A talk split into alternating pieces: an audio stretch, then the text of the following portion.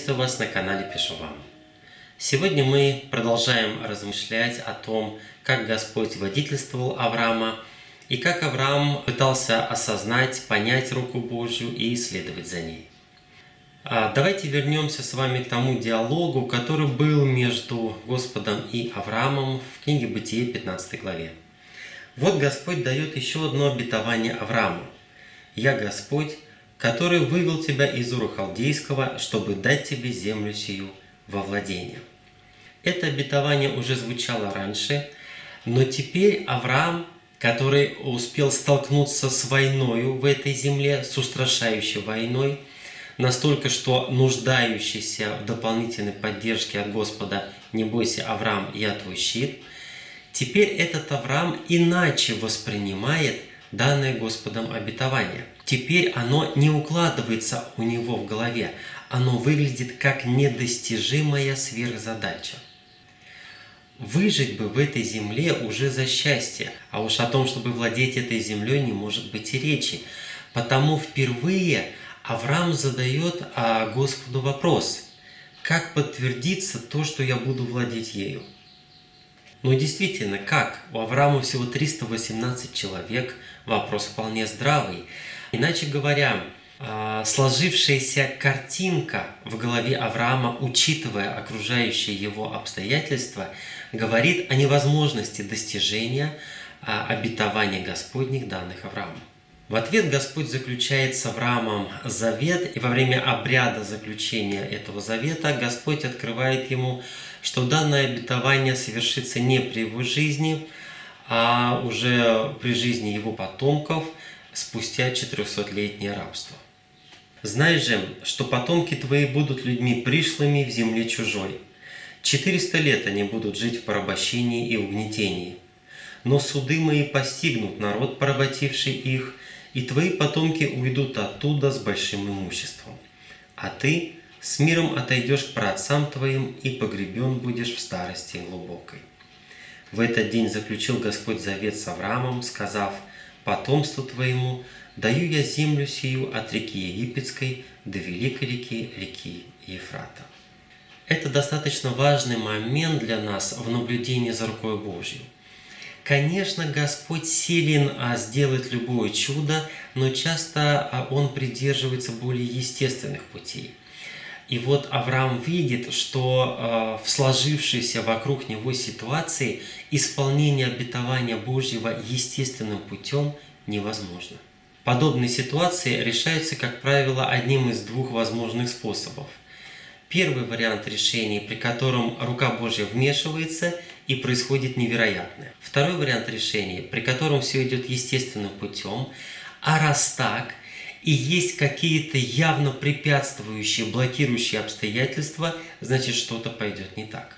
И вот в случае Авраама действительно обнаруживается, что до подлинного владения землей еще очень и очень далеко. Ключевым же для нас с вами вопрос состоит в том, как нам отличить эти два варианта. Вот вокруг нас сформировалась некая ситуация. По какому из двух вариантов нам ожидать, что ситуация будет развиваться? Ведь иногда бывает э, так, что то, о чем мы и подумать не могли, вдруг рукою Божью совершается. А иногда бывает, что все идет естественным путем. Разумеется, изначально мы сами не можем э, различить а, эти два варианта и предугадать, по какому же из путей ситуация будет продолжать развиваться. Потому что для этого нужно полностью знать все планы Божьи, что человеку не дано. Но это дано Господу, потому что Он знает все свои планы.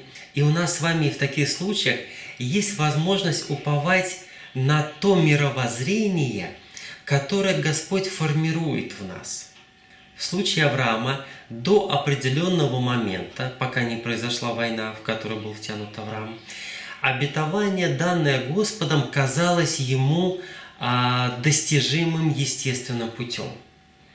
Как только обнаружилось, что это не так, и у Авраама возник естественный вопрос к Господу, с которым он и обратился, Господь тут же приоткрыл ему свои планы и изменил его мировоззрение. Причем интересно, что Господь в этой ситуации очень деликатно и, если так можно сказать, незаметно на первый взгляд благословил Авраама.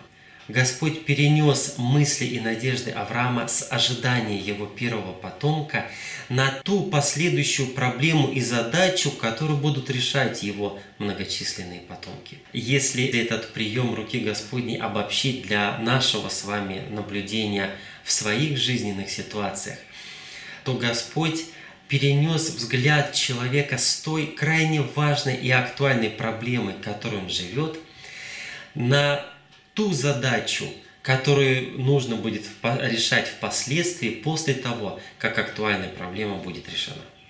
Согласитесь, кто хотел бы услышать о том, что его потомки будут в рабстве 400 лет? И, разумеется, это не могло не затронуть сердце Авраама. При этом Господь посылает ему важное обещание, что его рука будет с потомками Авраама, будет э, сопровождать их в этой непростой ситуации и совершит свой справедливый суд. А, Бытие 15.14. «Но я произведу суд над народом, у которого они будут в порабощении, после сего они выйдут с большим имуществом». И все это ответ на возникший у Авраама вопрос, как сбудется то, что я буду владеть этой землей. Бытие 15.16. В четвертом роде возвратятся они сюда, ибо мера беззаконий Амареев доселе еще не наполнилась.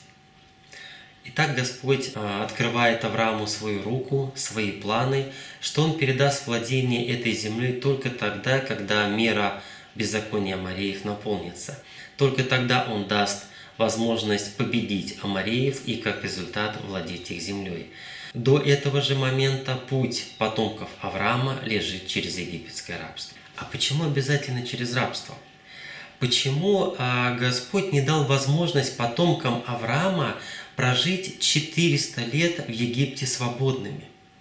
Ответ на этот вопрос лежит в последующем вавилонском пленении израильского народа, когда по завершению э, времени этого плена выяснилось, что очень мало людей вышло из вавилонского плена, так как многие ассимилировались, адаптировались к жизни в Вавилоне, разбогатели, заняли различные социальные положения в этом обществе. Нахождение же в рабстве было главной выталкивающей силой. Таким образом, с одной стороны, рука Господня благословила а, дом Иакова, дав ему возможность переселиться в Египте, где они без опасения постоянных войн в хананской земле могли бы размножиться и превратиться из одного дома а, в многочисленный народ, способный впоследствии вести войны в хананской земле.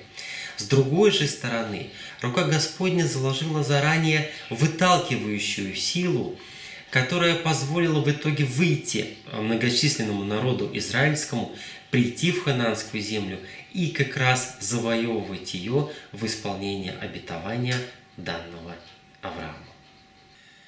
Прошло 14 лет, которые включили в себя историю с Агарию и уже изрядно подросшим Измаилом. Бытие 17 глава. «И сказал Бог Аврааму, Сару, жену твою, не называй Сарою, но да будет имя ей Сара. Я благословлю ее и дам тебе от нее сына. Благословлю ее, и произойдут от нее народы, и цари народов произойдут от нее. Именно Сара, жена твоя, родит тебе сына, и ты наречешь ему имя Исаак, и поставлю завет мой с ним, заветом вечным, и потомству его после него. И о Измаиле я услышал тебя, вот я благословлю его и возвращу его, и весьма-весьма размножу. Двенадцать князей родятся от него, и я произведу от него великий народ но завет мой поставлю с Исааком, которого родит тебе Сара в это самое время на другой год. Итак, Господь объявил четко и ясно, что именно Сара родит, что имя ребенка будет Исаак, и что произойдет это ровно через год в это самое время. Конец, конец всевозможным э, переживаниям, э, разочарованиям, несбывшимся надеждам – и горькое осознание ошибки с Агарию, ошибки в понимании руки Божьей и проявленное недоверие Господу. В итоге 24 года прошло с тех пор, как впервые Господь дал свое обетование о наследнике. И вот тут а, достаточно интересный момент. Разумеется, после данного диалога с Господом Авраам рассказал Саре о произошедшем, ведь он принес ей новое имя. Отныне ее зовут не Сара, а Сара. Отныне он и все, кто вместе с ним жили, должны называть ее новым именем. И вот в этот момент Авраам и Сара попадают в очень необычную и достаточно непростую ситуацию. Отныне действительно все окружающие их люди, а мы помним, что в доме Авраама в общей сложности было несколько сот человек, включая рабов, слух и так далее. Все эти люди должны начать обращаться к ним по новым именам. С одной стороны, это надежда, очередное обетование Господа. Но с другой стороны, они теперь зовутся Отец множества народов и Госпожа, то есть как будто бы они главы большого многочисленного рода. А сколько же детей у этих людей, что они носят такие имена? Ни одного. Вот вокруг них еще живут различные народы, какие-то с какими-то семьями или домами они имеют какие-то контакты, отношения – или если какой путник проходит мимо и вдруг узнает об их имена, и, разумеется, удивленно и восхищенно он э, будет интересоваться, а сколько же потомков у этих людей, что они носят такое имя? А им в ответ ни одного. Разумеется, людям смех, а Аврааму и Саре унижение. Господь мог дать им эти имена через год после рождения Исаака – но он дал им за год до рождения Исаака, когда Исаак еще даже не был зачат. С одной стороны, как мы уже говорили, это надежда, это их поддержка в их а, долгом ожидании исполнения обетования Божьего, а с другой стороны, это а, определенный внутренний выбор, на который нужно решиться. Принятие этих имен означало внешнее выражение – а, их доверие Господу и Его водительствующей руке. А, внешне выраженная вера, которая при этом а, заставляет их нести на своих плечах определенное обременение в виде вот этого смеха окружающих их людей. А какая реакция была у самих Авраама и Сары на это обетование? Мы все помним реакцию Сары, когда чуть позже, через короткое время, Господь придет к ним в дом под видом трех путников, и Сара, услышав уже сама непосредственно повторенное данное обетование Господне, рассмеется. Бытие 18 глава с 10 стиха. «И сказал один из них, «Я буду опять у тебя в это же время, и будет сын у Сары, жены твоей». А Сара слушала у входа в шатер сзади его. Авраам же и Сара были стары и в летах преклонных, и обыкновенная у женщин у Сары прекратилась. Сара внутренне рассмеялась, сказав, «Мне ли, когда я состарилась, иметь сие утешение, и господин мой стар?» Нам не описывается реакция Сары, когда она впервые это услышала со слов Авраама – нам описывается ее последующая реакция, когда она сама непосредственно услышала это, так сказать, из уст Господа. Из-за этого мы воспринимаем данную историю как первичную, то есть как будто бы это была первая реакция Сары. На самом деле Авраам и Сара уже какое-то время находились в этом самом состоянии смеха, смешанного с болью несбывшейся надежды, а, потому что данная история с Сарой на самом деле не является первой. Началась эта история с Авраама. Бытие 17 глава с 15 стиха. «И сказал Бог Аврааму, Сару, жену твою, не называй Сарою, но да будет имя ей Сара. Я благословлю ее и дам тебе от нее сына. Благословлю ее, и произойдут от нее народы, и цари народов произойдут от нее. И пал Авраам на лицо свое и рассмеялся, и сказал сам в себе, «Неужели от столетнего будет сын, и Сара девяностолетняя неужели родит?» Или как по другому переводу, Авраам вновь пал ниц, но засмеялся про себя. Понятно, что у обоих у них это смех огромные годами накопленной усталости и боли от несбывшейся надежды. Отчасти это и смех неверия, отчасти и смех противоречия между теми именами, которые а, им даровал Господь, и тем фактическим обстоятельством дел той ситуации, в которой они находятся. Сам Авраам, внутренне рассмеявшись, постарался это никак не показать и выразил Господу то, что было у него на сердце. Бытие 17.18.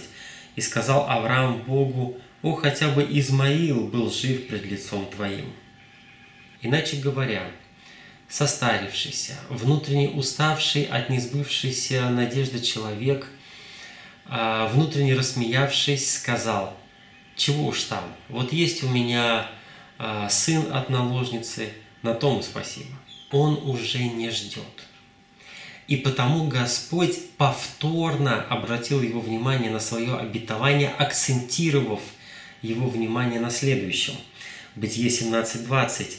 Бог же сказал, «Именно Сара, жена твоя, родит тебе сына, и ты наречешь ему имя Исаак, и поставлю завет мой с ним, заветом вечным, и потомство его после него. И о Измаиле я услышал тебя, вот я благословлю его и возвращу его, и весьма-весьма размножу его. Двенадцать князей родятся от него, и я произведу от него великий народ. Но завет мой поставлю с Исааком, которого родит тебе Сара в это самое время на другой год. Когда мы читаем вот такой ответ Божий, а, мы воспринимаем ситуацию, так сказать, нейтрально. Вот Авраам сказал свое, на это Господь дал ему имя того самого ребенка, которого они с Сарой ждут, а, и при этом сказал что-то свое, и, в общем-то, на этом все. Однако ситуация для Авраама на самом деле была точно такой же, какой она будет спустя короткое время для Сары, когда та также внутренне рассмеялась, а затем испугалась. Вот сам Авраам, внутренне рассмеявшись, выразил Богу почтение и рассказал о том, что его сердце переживает об Измаиле, если бы его Господь благословил, спасибо и на том. И вот в ответ он получает имя будущего своего долгожданного ребенка. А какое имя? Он смеется. Исаак. Иначе говоря, Господь увидел смех Авраама. Господь заранее знал и о смехе Сары, и о возможном том смехе, который их ждал от окружающих их людей. Как впоследствии скажет Сара, «Бог дал мне повод для смеха, и кто не услышит об этом, будет смеяться со мной». Представьте себе Авраама, который, внутренне рассмеявшись, вдруг слышит от Господа имя своему ребенку, он смеется. Разумеется, это неожиданно, разумеется, это в определенном смысле страшно. И оказывается, Господь видит сердца, оказывается, Господь знает самые тайные мысли, которые мы и не хотели бы порой раскрывать Ему. Бог сердцеведец. Это новый запоминающийся опыт о руке Господней и новое представление о силе и возможностях руки Божьей. О чем же впоследствии говорило имя ребенка а, самим Аврааму и Саре? Как мы с вами уже размышляли, многим окружающим их людям а, их имена указывали на комичность данной ситуации. И дело в том, что эта комичность не снимается с рождением Исаака.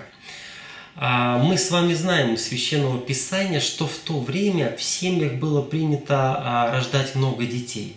Итак, вокруг них различные семьи. Где-то шестеро детей, где-то десять детей – и вот посреди таких семей и таких домов живет некий дом, а, главы которого носят столь удивительные и громкие имена. А сколько же детей у этих людей, что их так называют? Один.